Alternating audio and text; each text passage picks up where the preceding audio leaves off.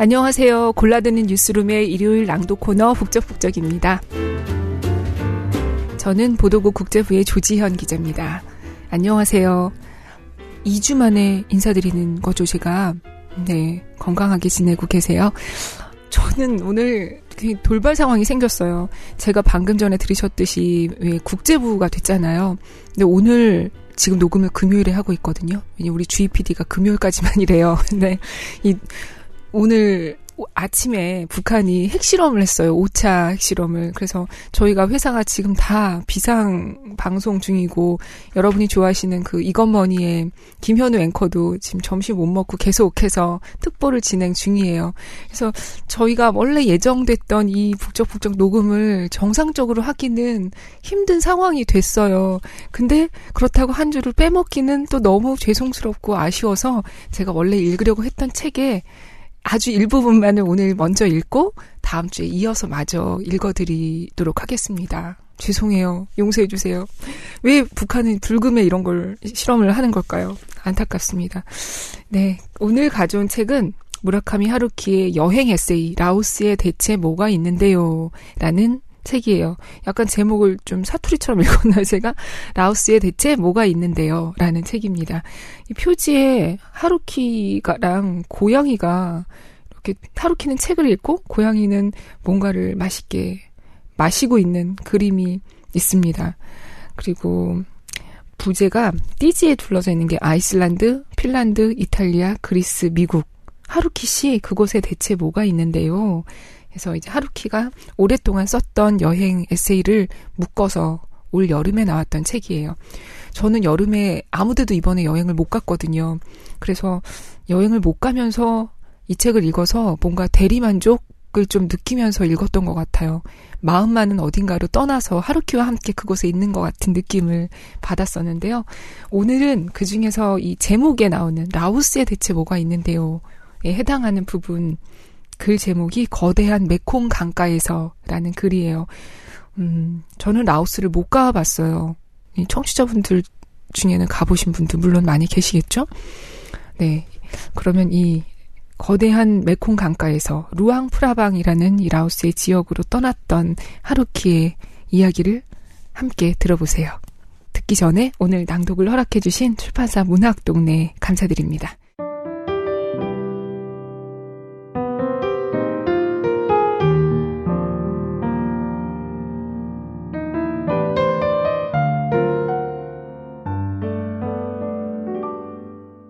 일본에서 라오스 루앙 프라방까지 가는 직항편은 없으므로 어딘가에서 비행기를 갈아타야 한다.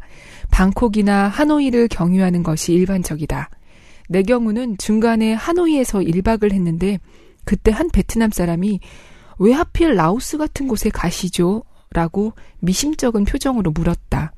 그 말의 이면에는 베트남에는 없고 라오스에만 있는 것이 대체 뭐길래요? 라는 뉘앙스가 묻어 있었다. 자, 라오스에 대체 뭐가 있단 말인가? 좋은 질문이다. 아마도, 하지만 내게는 아직 대답할 말이 없다. 왜냐하면 그 무언가를 찾기 위해 지금 라오스까지 가려는 것이니까. 여행이란 본래 그런 것이 아니겠는가. 그러나 그런 질문을 받고 새삼 생각해보니 내가 라오스라는 나라에 대해 아는 것이 거의 없다는 사실을 깨달았다. 지금껏 라오스에 이렇다 할 흥미를 가진 적도 없었다. 그곳이 지도 어디쯤 위치하는지조차 제대로 몰랐다. 당신도 아마 비슷하지 않을까 짐작해 보는 것이지만 위키피디아적인 몇 가지 사실. 라오스는 동남아시아 유일의 내륙국으로 바다에 면한 부분이 없다.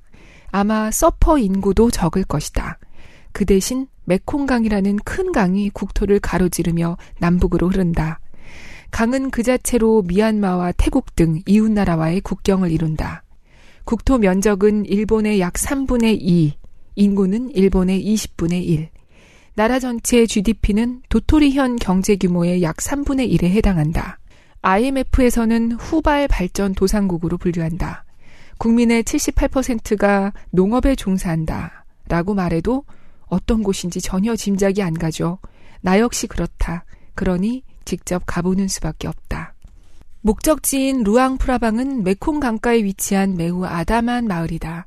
마을 자체보다 외곽에 있는 공항이 더 클 것이다. 현관은 쓸데없이 크고 근사한데 방은 몇 개 안 되는 집과 비슷하다. 거실을 지나 안쪽 문을 열었더니 바로 뒷마당이 나오는 격이다. 인구는 2만 명 남짓. 그곳에 크고 작은 사원이 헤아릴 수 없을 정도로 아마 헤아릴 수야 있겠지만 정확한 수는 알려져 있지 않다. 빼곡히 모여 있어 일명 불도로 불린다. 옛 난상 왕국의 수도였지만 국방상의 이유로 16세기 들어 비엔티안으로 천도했기 때문에 지금은 마치 일본의 나라처럼 종교적인 정치가 감도는 조용한 고도가 되었다. 외국인 관광객에게 인기 있는 곳이다. 참고로 세계 유산에도 등록되었다. 고층 건물이나 쇼핑센터 같은 것은 찾아볼 수 없다. 스타벅스나 맥도날드도 없다. 주차 미터기, 교통 신호조차 없다.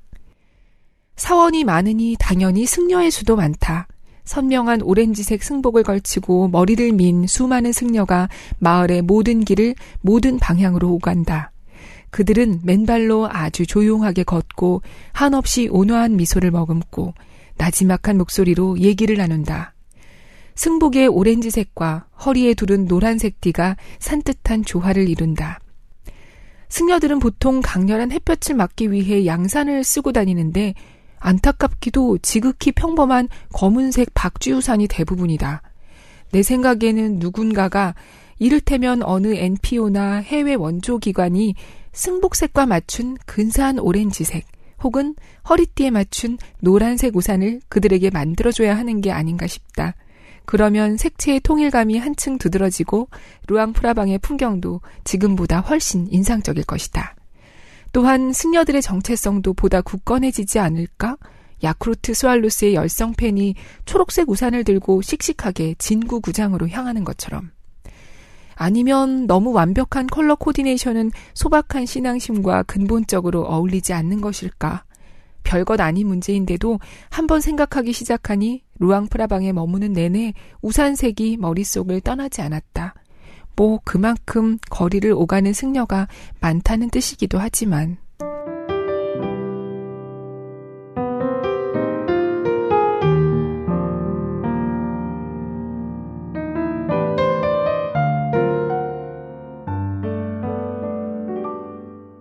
네, 이런 우산, 박쥐 우산에 대한 얘기는 정말 하루키 다 없다는 생각이 저는 들었었어요. 어, 이 루앙파 프라방에서 일어났던 여러 가지 얘기를 약간 뛰어넘고요. 음, 사원에 대한 얘기로 가볼게요. 앞서도 여긴 사원이 굉장히 많다고 돼 있었잖아요. 네. 사원 얘기 읽어보겠습니다.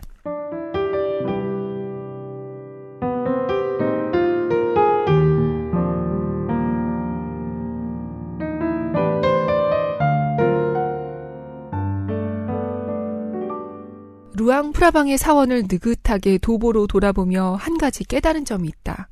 즉, 평소 우리는 그렇게 주의 깊게 사물을 보지 않는구나라는 사실이다. 우리는 물론 매일같이 여러 가지를 보지만 그것은 볼 필요가 있기 때문에 보는 것이지 정말로 보고 싶어서는 아닐 때가 많다. 전철이나 차에서 창밖으로 잇따라 흘러가는 경치를 멍하니 눈으로 좇는 것과 마찬가지다. 무언가 한 가지를 찬찬히 살펴보기에는 우리 생활이 너무나 바쁘다. 진정한 자신의 눈으로 대상을 본다는 것이 어떤 의미인지조차 차츰 잊어가고 있다. 그런데 루앙프라방에서는 보고 싶은 것을 스스로 찾아내고 자신의 눈으로 진득하게 시간을 들여 바라봐야 한다. 그리고 그럴 때마다 갖고 있는 상상력을 부지런히 발동해야 한다. 우리가 기존에 지니고 있던 기준이나 노하우를 적당히 끼워 맞춰 기계적으로 정보를 처리할 수 있는 장소가 아니기 때문이다. 우리는 다양한 대상을 선입견 없이 관찰하고 자발적으로 상상하고 앞뒤를 가늠해 큰 그림을 그리고 취사 선택해야 한다. 평소에 그리 익숙한 습관이 아니다 보니 처음에는 조금 피곤할지도 모른다. 그러나 몸이 그곳 공기에 익숙해지고 의식이 시간의 흐름에 순응해감에 따라 그런 행위가 점점 재미있어진다. 나는 루앙프라방에서 여러 가지를 보았다. 어스름한 가람에 무수히 늘어선 오래된 불상과 나한 상, 고명한 승려의 상, 그 밖에 정체 모를 갖가지 피겨 중에서 개인적으로 마음에 드는 대상을 찾아내는 것은 매우 흥미로운 작업이었다. 쭉 훑어보고 넘어가면 그저 불상이 엄청 많구나 하는 감상 정도만 남겠지만 시간을 생각하지 않고 시선을 집중해 하나하나 찬찬히 바라보다 보면 조각상에도 각각의 표정과 정취가 있다는 사실을 알 수 있다. 이따금 마치 나를 위해 만들어진 듯 마음이 가는 상을 만난다. 왠지 반가움 비슷한 감정마저 든다. 그런 상을 만나면 오호 네가 이런 데 있었구나 라고 무심코 말을 걸고 싶어진다. 대부분 칠이 벗어지고 표면이 변색되고 귀퉁이가 떨어져 나간 것들이다. 개 중에는 코나 귀가 아예 사라진 것도 있다. 그러나 그들은 어스름 속에서 불평 한마디 하지 않고 한눈 팔지도 않고 우기도 건기도 가리지 않고 그저 묵묵히 흐르는 시간을 견뎌온 것이다.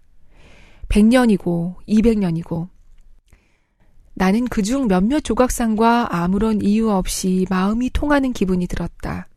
그렇게 다정한 친근감을 안겨주는 분위기는 서유럽의 여느 성당들과는 상당히 다르다고 할 수 있다. 서유럽 성당에는 보는 이를 압도하며 장엄한 기분을 자아내려는 면이 있다. 물론 그것도 그것대로 멋지지만 라오스의 사원에는 위에서 내려오는 압도적인 힘 같은 것이 엿보이지 않는다. 자세한 내막은 잘 모르겠지만 라오스 사람들은 무슨 일이 있으면 사원에 조각상을 복납하는 모양이다. 부자들은 크고 근사한 상을 바치고 그렇지 않은 사람들은 작고 소박한 상을 바친다. 그것이 이 나라에서는 신앙심의 발로인 듯하다. 그렇다 보니 매우 많은 수의 불상과 조각상이 사원에 모여든다.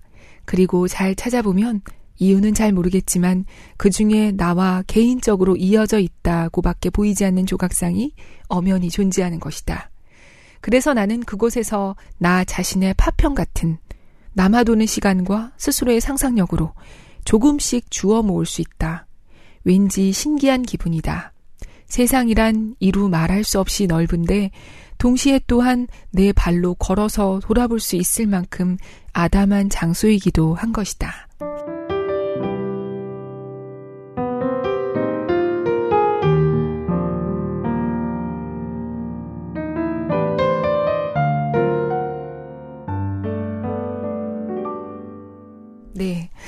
이 신비로운 루앙 프라방의 사원 이야기는 다음 시간에 계속해서 마저 읽어드리겠습니다. 오늘 너무 죄송합니다. 이 북한의 핵실험도 뭔가 더 큰 문제가 되지 않고 잘 해결됐으면 좋겠어요. 이 5차 핵실험까지 오니까 오늘은 참 더 마음이 무거운 것 같아요. 최근에, 제 북적북적해서 이런 얘기를 해도 되는지 모르겠지만, 최근에 너무 국제 정세가, 미국, 중국의 관계도 안 좋고, 일본도 그렇고, 예, 이렇게 뭔가 긴장이 점점 격화되는 것 같아서 기사를 쓰는 저희도 마음이 참 무겁습니다. 네. 가을이 성큼 다가오고 있는데요. 음, 다음 주? 오, 다음 주는 추석이네요. 오, 추석 연휴 잘 보내시고요. 추석 지금 내려가시면서, 고향에 가시면서 북적북적 들으셨다면, 다음 주 이어지는 북적북적은 서울로 혹은 사시는 곳으로 돌아오시면서 들을 수 있도록 녹음을 잘 하겠습니다. 그러면 즐거운 추석 보내시고요. 안녕히 계세요.